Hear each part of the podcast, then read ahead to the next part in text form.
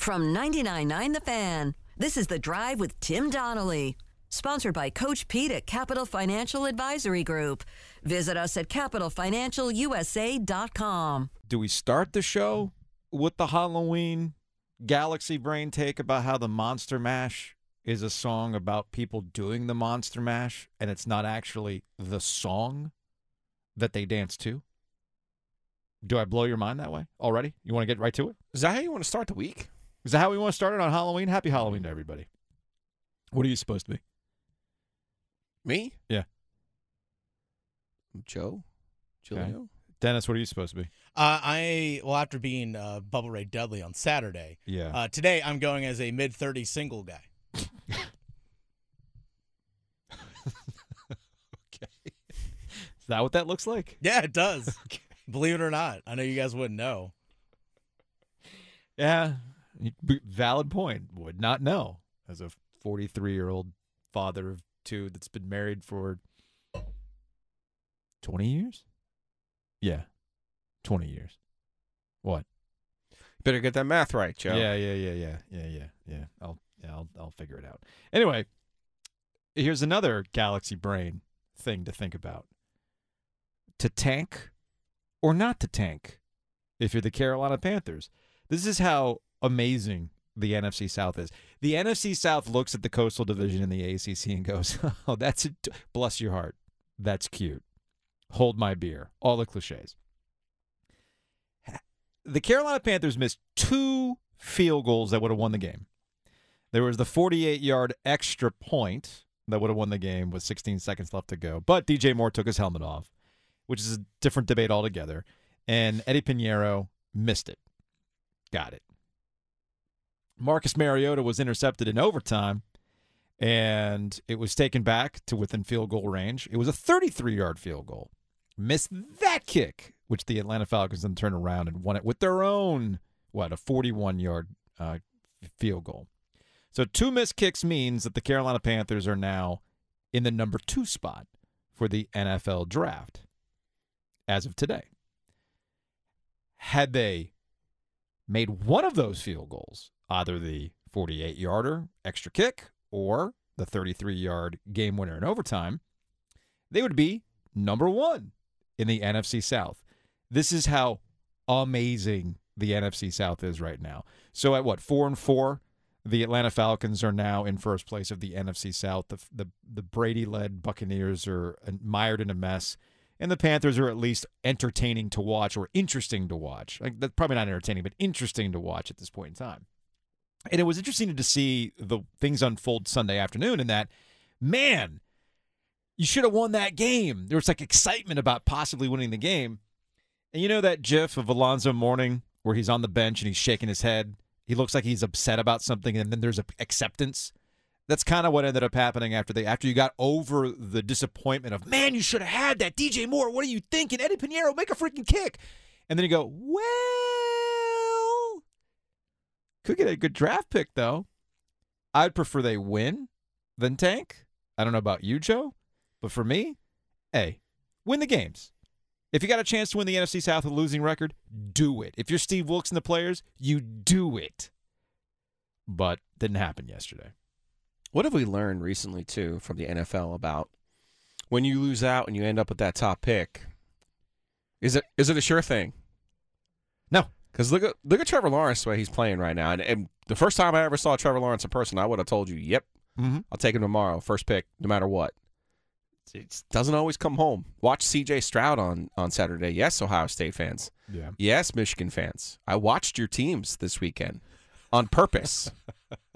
I got really bad news for you. Your league just isn't that good. Mm-hmm. Your teams just aren't that good. They are very good. Please don't get me wrong. They're well coached, but you're not special. You're very ordinary. There's a lot of that. And I, you know year. what? I thought C- I thought C.J. Stroud, who I would have told you after watching the Rose Bowl last year, man, should be the number one overall pick. Mm-hmm. Look very ordinary. So yeah, but the thing, is, but but here's the other thing too. To to get back to your original point about the the draft, we really do not know. Uh, we brought this up last week when it's abundantly clear that the 2021 QB draft class that everybody hyped to oblivion, and there's all sorts of reasons why it got hyped up. You mentioned Trevor Lawrence has not panned out, but he's not alone. A lot of those guys have not panned out. But the previous year's class actually has, including Jalen Hurts, who's possibly the MVP. It was second round. I mean, you, you could get that. Right. So anything, and of course, the key here in all these situations with these quarterbacks that are really thriving right now is that they're around teams that have put those quarterbacks in position to succeed. Uh, the Jaguars are coming out of the mess that was Urban Meyer. You know, Zach Wilson. Yeah, but he should be better than that. I, I, I agree with you. I agree with you. Zach Wilson is went back to a pumpkin before Halloween uh, as the Jets lose to the Patriots, which was a little bit. I mean, But, but think about who's really thriving right now. Josh Allen Mhm. was the nine pick in the Mhm. draft. Mhm. Mahomes, who Mhm. they traded back up to get, was the 12th pick, I believe, in the Yeah. draft. The years that they came out. now what is the But what does that tell you? I But, mean, but what is the consist? But what's the consistency in these? Ah, these- you better have a play caller who's worth his weight in gold. He can work with a quarterback. Mm. Play caller matters. Being aggressive in who you get to take that next step. The Buffalo Bills are able You to over. Buffalo Bills are able to overcome the interception-prone Josh Allen, like we saw last night, uh, because they've got players like Stefon Diggs. You, hey, look, the San Francisco 49ers made a trade for Christian McCaffrey. They didn't have Deebo Samuel yesterday. Do you think they needed Christian McCaffrey yesterday? They did. who threw for a touchdown as well. Hey, I think I saw the stat correctly. Christian McCaffrey threw the longest pass for the 49ers so far this season, if I saw that stat right, in terms of air yards Sure. and all that stuff. Um, that's an indictment on Jimmy Garoppolo, but that's neither here nor there. That that was them understanding here's what we needed to do to get better. Oh, We're help- but punch also help Jimmy And Garoppolo. It helped Jimmy Garoppolo, and now that they've swept the Rams, pretty much puts that division in their hands. So that's where the Panthers need to go. It's not necessarily having good draft picks obviously matters, but you have to hit on those draft picks, and then if you do hit on those draft picks, you also have to have the personnel in place and the coaching staff in place to make it work. But that's the frustrating thing for the Panthers this year. And man, I, I really hate being a broken record. But now that we see D'Onta Foreman be the player that he could be, Yep. well, I mean, you signed him to a free agent deal. Yeah. It- it- I would imagine you didn't sign him under the uh, in case of emergency break glass. Mhm. You signed him to use him. They didn't. Mhm. Oh, guess when they didn't use him Mhm. in the preseason when they should have used him Yeah. and figured out what they had. You know who else? All of a sudden, it looks like oh, you know, guess what? He's an All-Pro player, DJ Moore. Yeah. Oh, we didn't see him in the preseason. Why not? And now all of a sudden you're seeing these guys and you're going, wait a second. They have guys. They always As I've said, they're not that far away. They've always had guys, and the fact that PJ Walker continues to earn the starting job is hilarious to me. I want more footage of Earn the starting job while Taylor Heinicke looks like a starter in Washington. He does. I mean, they've had quarterbacks. Yeah, I, I love I love watching two top three QB picks on the sideline, watching the XFL Mahomes throw amazing passes longest throw to DJ the- Moore. Of the, speaking of longest throws of the year, longest throw of the year in the NFL. Speaking of which, the catch by DJ Moore that tied it up at 34 apiece. He takes his helmet off. Here's DJ Moore uh, after the game about the TD and the penalty that he took by taking off his helmet in sheer excitement because they don't they haven't made plays like that all year and it happened. Oh, it was a spec- spectacular play. You know, I had dropped the one uh, beforehand and you know, just let it loose. So, but I gotta understand that there's still time on the clock. Can't do that. You sat on the bench for a while after the game. I'm guessing reflecting. What was going through your mind? Uh, what happened? What would happen if I ain't take my helmet off? Like uh, going back to what happened. And, uh, that was about it. So that's DJ Moore on the uh, on the penalty of taking his helmet off, which put Eddy Piñeiro in a position where he had to hit an extra point from 48 yards out. I'm glad that DJ Moore owned that. Hey man, I can't do that. That's the rule. It's a dumb rule, but he knows he can't do it. And I'm saying this not to, to absolve DJ Moore of taking off his helmet. Again, that's the rule. No, you got to know better. You can say it. You're indoors. Make a freaking Make kick, a dude. freaking kick, Eddie Piñeiro. Okay? Like, I can't say the curse word that also goes along with Piñeiro's last name because the FCC will not let me cuss in They won't? Spanish. No, absolutely not. But if you're, and he's he's Cuban, he's Cuban. I'm Cuban. He knows what I'm talking about. You make those kicks, otherwise people are going. I can't do it because I get in trouble. Make the freaking kick. All right, 48 yards. Maybe that's a tough one, but the 33 yarder to win it in overtime, you got to make the damn kick. At that point, you're in your head. Make the damn kick. Otherwise, they're now the number two pick in the draft as of today. Is it number three? I thought it was number two. Houston keeps losing on you. Oh, damn, Houston. Damn it, Houston. It's Halloween today. Happy Halloween. we're dressed up as middle-aged dudes who talk on the radio, and occasionally can be seen on places like YouTube. Go like the uh, 999 The Fan YouTube page. Just look up 999 The Fan, and as the kids would say, smash the subscribe button. And if you miss anything from today's show, check it out on the Best of the OG podcast. Apple, Spotify, you name it, we're there. Positive vibes only. Five stars only. Thank you. Scary vibes, though, Giglio. Because you know what happened on Saturday? Scary. Pe- pe- getting people in their feelings. Uh, North Carolina did the damn thing. They did. They did do the damn thing. Uh, not a great start for the Tar Heels, but if you've been watching, if you've been watching North Carolina, that's really not the point. It's the second half where things get get going for the Tar Heels. Uh, they adjusted. Pitt didn't. It's as simple as that, and that's been kind of North Carolina's mo. Uh, their defense has fully accepted the whole bend, don't break, make a couple stops, play a little complementary football, let Drake Maye do his thing. And there you go. The rest is history. North Carolina beats Pitt, and they're essentially, with four games remaining, two games from winning the Coastal Division. They've got Virginia and they got Georgia Tech. They should beat Virginia and Georgia Tech. Wake Forest and North and NC State, that's a different matter entirely. I'm not saying they can't win those games. I probably I think we all expect I think we all expect Wake Forest to be a track meet. I think that's what we expect, right? Yes. Okay. And when rivalry games happen, man, hey, look, one thing we know about North Carolina, they're capable of winning any game, but they're also capable of losing any game. And when you throw rivalry dynamics in the boat, and who knows what NC State's playing for at the end of the year, I'm not ready to call that yet for I know what Tar NC Heels. State's playing for What are they playing for? to ruin North Carolina's season. Right, and that's entirely possible. That's why I do not dismiss these games. So, this is a year that is one year removed from what was supposed to be the special season for the Tar Heels. Right. It was all about Sam Howell, the preseason hype, and obviously that did not go their way. It's NC State's turn to play the hyped up season. Things have not turned out the way they thought it would, and then you watch your rival take your lunch money, like what happened at the end of last year. Mack Brown was asked about the special nature of this season so far, where they bounced back from a thorough ass kicking at the hands of Notre Dame and find themselves essentially two games from winning the Coastal Division. Special players make special seasons, and these guys are all, they're just clicking. And, and it, I, I- don't want to be rude about last year's team because there were some great players on that team and great people. For some reason, we, we didn't have that same thing. We, we just couldn't finish at Pitt. Um, just to think that we were first and goal at the two with a minute 16 left. I'll never forget that. The, the finish that we didn't do at state.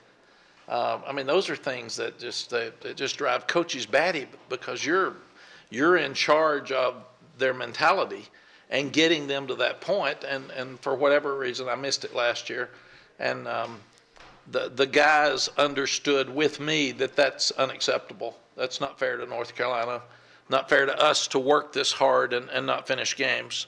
And and that's what this team is doing. That's Mack Brown, head coach North Carolina, after a nice win against Pitt. I talk about adjustments too. A lot of focus has been on what the defense has been able to prevent from happening. Uh, but credit to North Carolina for saying, you know what, this run game ain't working. Uh, Caleb Hood hurt, announced today that he's done for the season. So pass the ball more. Here's Mack Brown uh, with an exchange apparently with Phil Longo. Now, Giglio, I want you to listen to this closely. And is this Mack Brown just talking about what actually happened, or is this Mack Brown as subtweeting Pat Narduzzi, the head coach of Pitt? I'm, I'm a guy that in my younger days would have been mad that we had 86 yards rushing, and instead, I told him at halftime, forget it, man. Go, go do what we need to do to win the game. Let's don't waste plays running the ball if they've got too many in the box. That just that doesn't make sense. That's just being stubborn, and um, and and it, it it it really worked the second half. Or is that Mack Brown not necessarily subtweeting Pat Narduzzi, who insisted on running the ball in the second half? And that's uh, that's a shot over at Tim Beck and, and Dave Doeren at NC State, which get stubborn about things. And when they're down a couple scores, then they finally open up the playbook. Who, who's Mack Brown subtweeting? That would be more likely to be at Narduzzi, though. Yeah, In- yeah. Instead of uh, engaging in that, let me just tell you, I hats off to Phil Longo. I love what they do with Josh Downs. Mhm. And in part, do you want to know why I love what they do with Josh Downs? Not because his dad played at State and he should be at State. No, no, no, no. They use Josh Downs. Phil Longo uses Josh Downs the way that Michael Caine used Torry Holt. They put him in the backfield, they put him in the slot, they put him in motion, they move him around the field. Everybody knows Josh Downs is getting the ball, but mm-hmm. guess what? They find ways to get him the ball, get him the ball, and he makes plays. It's really amazing. I watched that game Saturday night. That was my biggest takeaway from that. Yes, Drake Maye. I told you after I saw him at the Duke game, he's a dude. Yeah. All right. Uh, people, I had him ranked higher than anybody else, and oh my God, you're a homer, you're this, you're that. I don't even know what the hell I am anymore with these top 25 votes. All I'm telling you is I know what I see, and I trust what I see. Josh Downs, the way that they had him in the backfield, they had the the second touchdown he scored.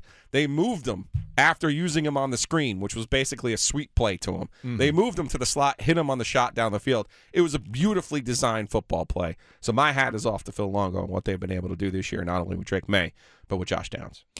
about Drake Maye.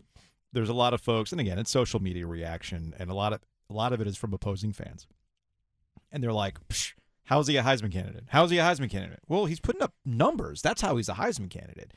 He's got 389 total yards per game on average, and he's got 32 touchdowns that he's technically responsible for. ESPN put up this QB comparison over the weekend, and you can't not look at it and go, well, yeah, he belongs in the conversation, or at least he should be invited to New York.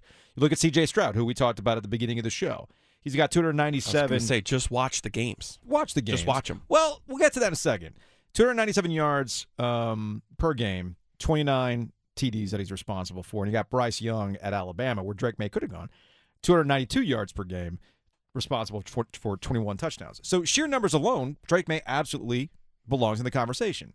Now it gets to the level of competition. You can only play who you can play. And I know that really leads into lots of conversation about why divisions suck. I get it. But ESPN's David Hale did a blind comparison between North Carolina and Southern Cal.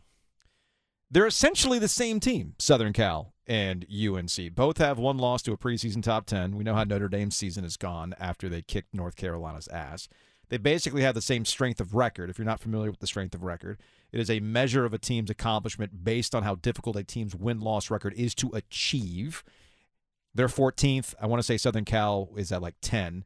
UNC has four road wins, one win against the FPI top 50. That's the FPI is essentially ESPN's KenPom for football. It's a predictive measure. Is it Duke? I think it is. I think it is. And then they're number three in total QBR. Now, their win percentage of their opponents isn't great, and their defense isn't great either. But that's not the point. There's a lot of teams like North Carolina. There's a lot of them. And that's when you start going into laundry. That's why Ohio State gets discussed the way they get discussed. Why Southern Cal, everybody's in love with Lincoln Riley and what they're doing there. And with QB numbers, again, just said it. He absolutely has entered the chat when it comes to a Heisman conversation. Don't dismiss it because you don't like North Carolina. It's real simple. Don't dismiss it. Those numbers cannot be dismissed. The real question for North Carolina going forward is you're going to represent the coastal unless you really crap the bed. The question is on the basis of they can win any game and they can lose any game, can they truly hang with Clemson in uh, in an ACC championship game? Absolutely. You think they can win? Absolutely. I don't know, man. That's the the problem is the last time they faced a team with a front like that, it was Notre Dame. There has to be a huge level of improvement to get on a team like Clemson. And I get that's where we're, people from the Atlantic have a problem with what North Carolina's doing because when you look at the Atlantic, there are better teams there. North Carolina hasn't faced those teams yet, although they'll have a chance when they see Wake Forest here soon.